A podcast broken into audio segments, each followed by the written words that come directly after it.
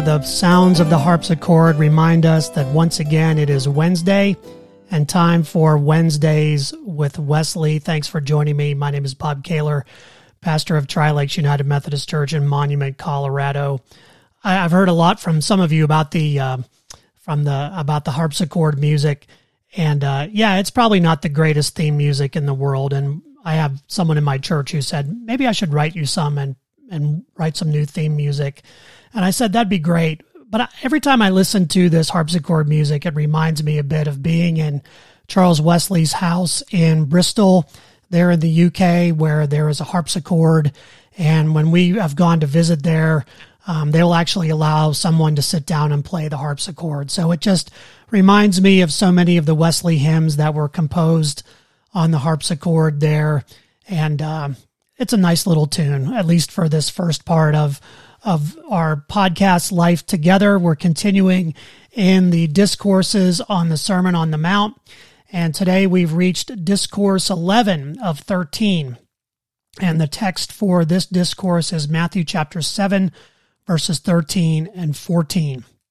Now, to do a, a little bit of, re, of review from last time, from discourse 10, we talked about the hindrances to holiness there, uh, which were primarily around judgment, around failure to ask God to to change our hearts and minds, to change the hearts and minds of others, failure to obey the golden rule, throwing our pearls before swine, all of that kind of contained in one of the major hindrances to holiness.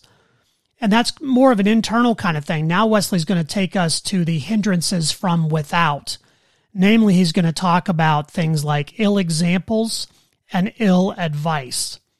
To secure us from the former ill examples, he warns us to enter into the narrow gate, or as he calls it in this sermon, the strait gate. S T R A I T. That's a, a word for narrow. Think of like the Straits of Hormuz or the Bering Strait, a place where there's sort of a narrow passageway. And so that's the gate he's talking about. That's what keeps us from ill example, following the straight and narrow way, not following the crowd. And to secure us from ill advice, he warns us against false prophets. But Wesley says this particular sermon is going to focus on taking the wrong road first, about avoiding the ill example of taking the straight and narrow way. So let me read this text from Luke chapter 7, verses 13 and 14. I'm reading from the New Revised Standard Version course, Wesley would have read from the King James. Enter through the narrow gate, for the gate is wide and the road is easy that leads to destruction, and there are many who take it. For the gate is narrow and the road is hard that leads to life, and there are few who find it. Now, here in this text, Wesley's going to talk about this stark contrast between the way to heaven and the way to hell. In fact, he's going to talk about these in terms of inseparable properties, as he puts it, the inseparable, inseparable properties of the way to hell, and then the inseparable properties of the way to heaven. And he starts with the way to hell because that's where Jesus starts talking about the way that leads to, to destruction.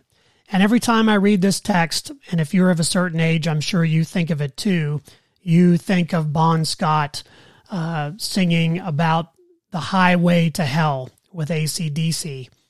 And that line, no stop sign, speed limit, nobody going to slow me down.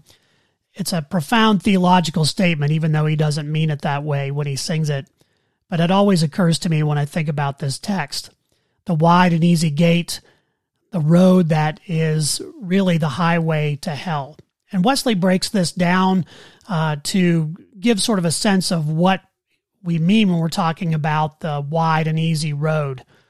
Wide is the gate and broad is the way. And Wesley says that sin is the gate and wickedness is the way to destruction. How wide is the gate of sin and how broad the way of wickedness, he says. And just as God's commandments are broad, they apply to all of our actions, our words, our thoughts. Sin is equally broad because any breach of the commandments is sin. In fact, the the way of destruction is a thousand ways broader, since there is only one way of keeping a commandment, but a thousand ways of breaking it. So the gate is wide indeed. The road is wide. There are many different ways we can violate a commandment, only really one way of keeping it, and that is to do it. As we've talked about before, we'll often try to find loopholes and other things to get around the requirements of God's commandments. So it's much easier to walk this broad way.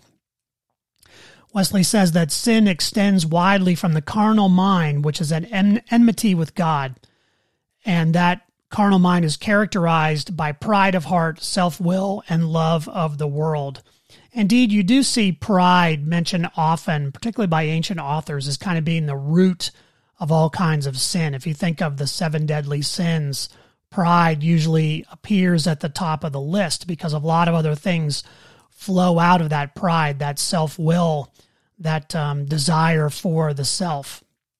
And Wesley says that things like pride and self will and love of the world diffuse through all of our thoughts, much like leaven diffuses through a loaf, much like yeast.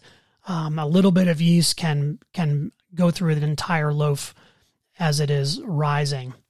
When we examine ourselves, we see that these roots of bitterness, this pride and self will, infects our words and actions. It permeates our entire lives. And indeed, like yeast, it begins to multiply. It breeds innumerable offspring in every generation and every nation, covering the whole earth with darkness. So it's not just a problem with us individually, it's a problem that infects the entire human system across time and space. As Paul says in Romans 3, all have sinned and fallen short of the glory of God. That wasn't just true at one time, it's true all the time. And so we don't have to go very far to find these things pride and self will and love of the world. In fact, we don't just find them among people we expect to find them among, amongst pagans, among those who who are far from God. But indeed, Wesley says we find these perhaps most insidiously in those who name the name of Christ. And we Wesley says we see evidence of this in our own cities. Now, of course, he's writing in 18th century England. So he's talking about, you know, living life in, in what was ostensibly a Christian nation, but like he calls out the the faculty and students at Oxford and scriptural Christianity, where is this kind of Christianity to be found? He's basically doing the same thing here. He says to his audience, We call ourselves Reformed Protestant Christians, but who will reform our hearts and lives? the grossest kind of, st- of sin still lives among us. Indeed, so wide and pervasive is sin that many enter that gate and walk in that way, even though they claim the name of Christ. Even in a Christian country, most people are walking in the way of destruction. Some may appear outwardly godly, but they are inwardly full of all kinds of uncleanness. They may be esteemed by men, but they are an abomination to the Lord. And how greatly will these saints of the world swell the numbers of the children of hell, says Wesley. Add to them those who seek to establish their own righteousness rather than seeking righteousness which comes from God by faith. In other words, there are many who are who are outwardly religious, but they have not really responded to the gospel. Thus, they are walking the road that leads to destruction. And this isn't just about those who are poor or ignorant as we've seen before in the Sermon on the Mount, many people who are wealthy and powerful are equally bound for destruction. Wesley says the higher they are raised in fortune and power, the deeper do they sink into wickedness. The more blessings they have received from God, the more sins they commit, using honor or riches or learning or wisdom, not as a means of working out their salvation, but of excelling in vice.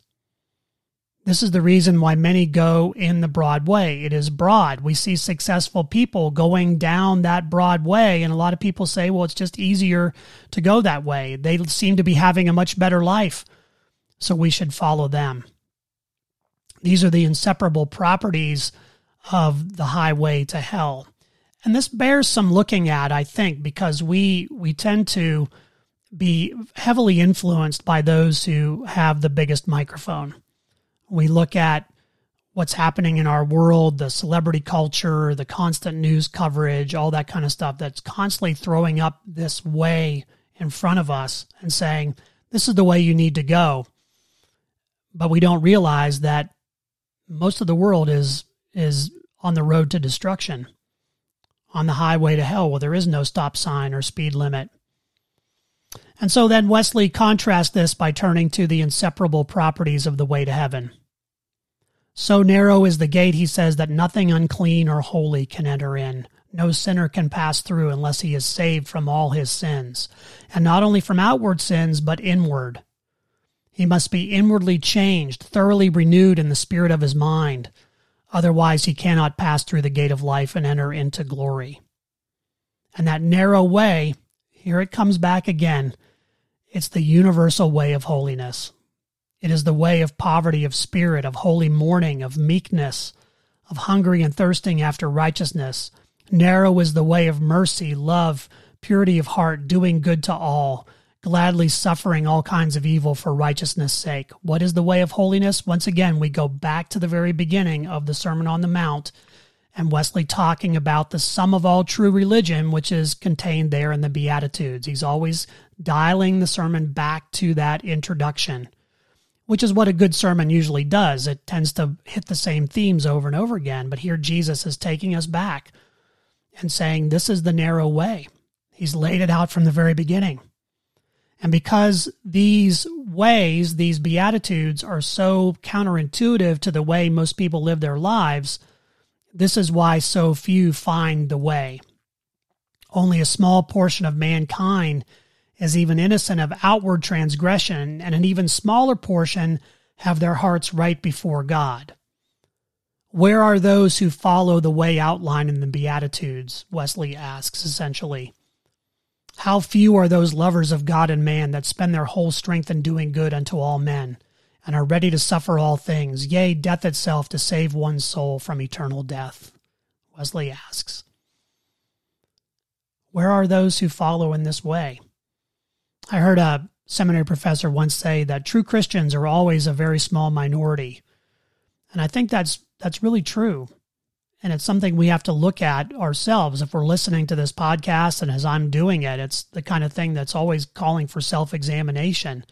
And I think those who are sincerely looking for that way, that narrow way, are always evaluating, am I am I living this way? Again, as we said in the very beginning, the Sermon on the Mount is kind of a measuring stick for us for real Christianity, what the real Christian life looks like. Does my life look like this? It was certainly that way for the early church. Is it that way for us? So there are numerous examples of those who are on the highway to hell, says Wesley, but far fewer take the narrow way. The road to hell is enticing not because the rude and senseless, senseless part of mankind is on it, although they may be, but because those who are seemingly sophisticated, worldly, and wise are on it as well. How do we stand against them when they are constantly seeking to prove that their way is right? Think about all the pundits, all the celebrities, all the people who stand up and tell us that their way is right, that uh, the Christian way often is quite wrong. And indeed, if you don't follow them, it's you who is in the wrong that the way of righteousness is narrow because it's the wrong way. I heard a bishop once say that that we need to take the broader way that um, that the world is taking because otherwise we'll be we'll be left behind. We'll be will be seen as too narrow. And I kept thinking to myself, have you not even read the scripture that says the opposite of what you're saying? Wesley says these will make it clear to to a demonstration that evil is good and that good is evil, that the way of holiness is the way of destruction, and the way of the world the only way to heaven. So if you're feeling like someone's telling you that you're out of step, you're on the wrong path, you're not following the right way, you're on the wrong side of history, as we often say, well, then you're probably in a good place at this point because the narrow way is always going to have fewer people on it. Those who are on the Broadway that leads to destruction often play on the fears, though, of those who oppose them. And fear works when argument doesn't. We see this happening in our culture all the time as well, where people are being bullied into following a particular way of thinking uh, or falling into line with the with the way that the world is is talking about that the way the culture is going if you don't you will be canceled and so out of fear of being canceled fear of missing out fear of being left out of the way of the world a lot of people will simply give in and go down that way not thinking about it compromising it rationalizing it and so forth and so it's little wonder that those who do not have a firm trust in God give in to that kind of pressure. That's how their example becomes a law to those who do not know God. They will simply cave in. Many rich, Wesley says, many of those who are wealthy are likewise in the broad way. We've talked about this too. They take counsel of their fears and desires. Remember Nelson Rockefeller I need a little bit more than I have. There's always a sense of fear, fear of losing. But you cannot hold on to the way of the kingdom, says Wesley, unless you are dead to all below, unless you are crucified to the world, unless you desire nothing but God. We have to be careful about what way we're walking. The narrow way seems dark and uncomfortable to those who are on the highway to hell. They see it as uh, as a, a place for outcasts. They see very few people walking in that way and so they're unable to to reason clearly. They think that those on the on the narrow way just don't see how things really are, that they're not very wise, they're out of step. Quoting quoting those who would be on the the broad way or the highway to hell, Wesley says they, they would say about those on the narrow way, they know not how to prove what they profess to believe or to explain even what they say they experience. Those on the narrow way are seen as not honorable or noble people. They are of no interest or authority of, or account in the world. There's nothing to fear from them and nothing to hope. And so, because of this, they are spoken against and despised. They're cast out as evil, persecuted, treated as the filth and offscouring of the world, as Wesley says, one of his, his uh, preferred phrases for those who are on the outs with the world. So it's little wonder that our natural inclinations turn us toward the broad way. To walk in the narrow way means to be out of step, to be out of the mainstream. But Jesus exhorts us to take the narrow way. And though many are called to it, few will actually enter it. And Wesley here quotes from a parable in um, Luke 13, which is another way of, of looking at this text. Uh, um, Luke 13, of course, is that that um, particular parable about the narrow door and how that all comes together. I'll pull it up here real quick while I'm talking um, because I think it's uh, it's an important one. It's that um, teaching about the narrow gate. Some will try to enter, um, but when once the owner has gotten up and shut the door, and you begin to stand outside, you knock at the door, saying, "Lord, open to us." Then in reply, he will say to you, I do not know where you come from. Then you will begin to say, We ate and drank with you, and you taught in our streets. But we will say, I do not know where you came from. Go away from me, all you evildoers. This is in response to a question someone asked of Jesus Lord, will only a few be saved? He says, Strive to enter through the narrow door. Many will try to enter and not be able, because once the door is shut, you can stand outside and pound on it, but you won't be let in. And um, th- this is a this is an important piece here for Wesley, kind of supporting. Again, we look at the Gospels and look at how they parallel together. But in this particular instance here in Luke 13, in that particular parable, it seems that the delay in response to the word of the kingdom was the pro- was the problem, rather than not responding at all. But Wesley points out that whether it's a, a matter of delay in response or refusal to respond, the result is the same. Those who did not strive after entering the narrow gate found the door was shut. They tried after the door was shut, but it was too late. And so the, the point here is about motivation. Are we striving after this narrow way, or are we hoping to fall into it? Or are we going to wait until the door is shut and then discover that we were on the wrong path. Sort of like uh, a way I've heard it put before that a lot of people find themselves climbing the ladder of success only to find that it's been propped against the wrong building. I think that's true for this as well. We can often find that we're on the wrong road. Therefore, Wesley says we should be striving now to enter the narrow gate, to make that the priority of our lives. He says, quote, if you are walking as the generality of men walk, you are walking to the bottomless pit, end quote. And many will travel with you in the same way. Here is a short, plain, and infallible rule before you enter into particulars in whatever profession you are engaged. You must be singular or be damned. The way to hell has nothing singular in it. The way to heaven is singularity all over. We've talked about the one thing, the singular I, all of that now comes back here in this particular text. Wesley saying, unless you're focused on the one thing, unless you're focused on pleasing God, unless you're focused on walking the narrow way, uh, you will not find it. You've got to seek it. You've got to move toward God. And if you are moving even one step toward God, you are not as most other people are. And it is better, Wesley says, to stand alone in this than to fall into the pit. So run with perseverance the race that is set before you, even if your companions are few. Even if no one goes with you, even if you feel like you're standing alone. I always think of Elijah in uh, 1 Kings 19, who flees from Jezebel and is out in the desert, and he says, I'm all alone, and he wants to die. But the angel of the Lord comes to him and, and God says to him essentially, You're not you're not alone. And Wesley says that too. Even though it feels like we're alone, we're not alone. In a while we will come to the great cloud of witnesses, those who have stood. As as God says to Elijah, there are seven thousand who haven't bowed the knee to Baal. There are people out there who are striving for that way.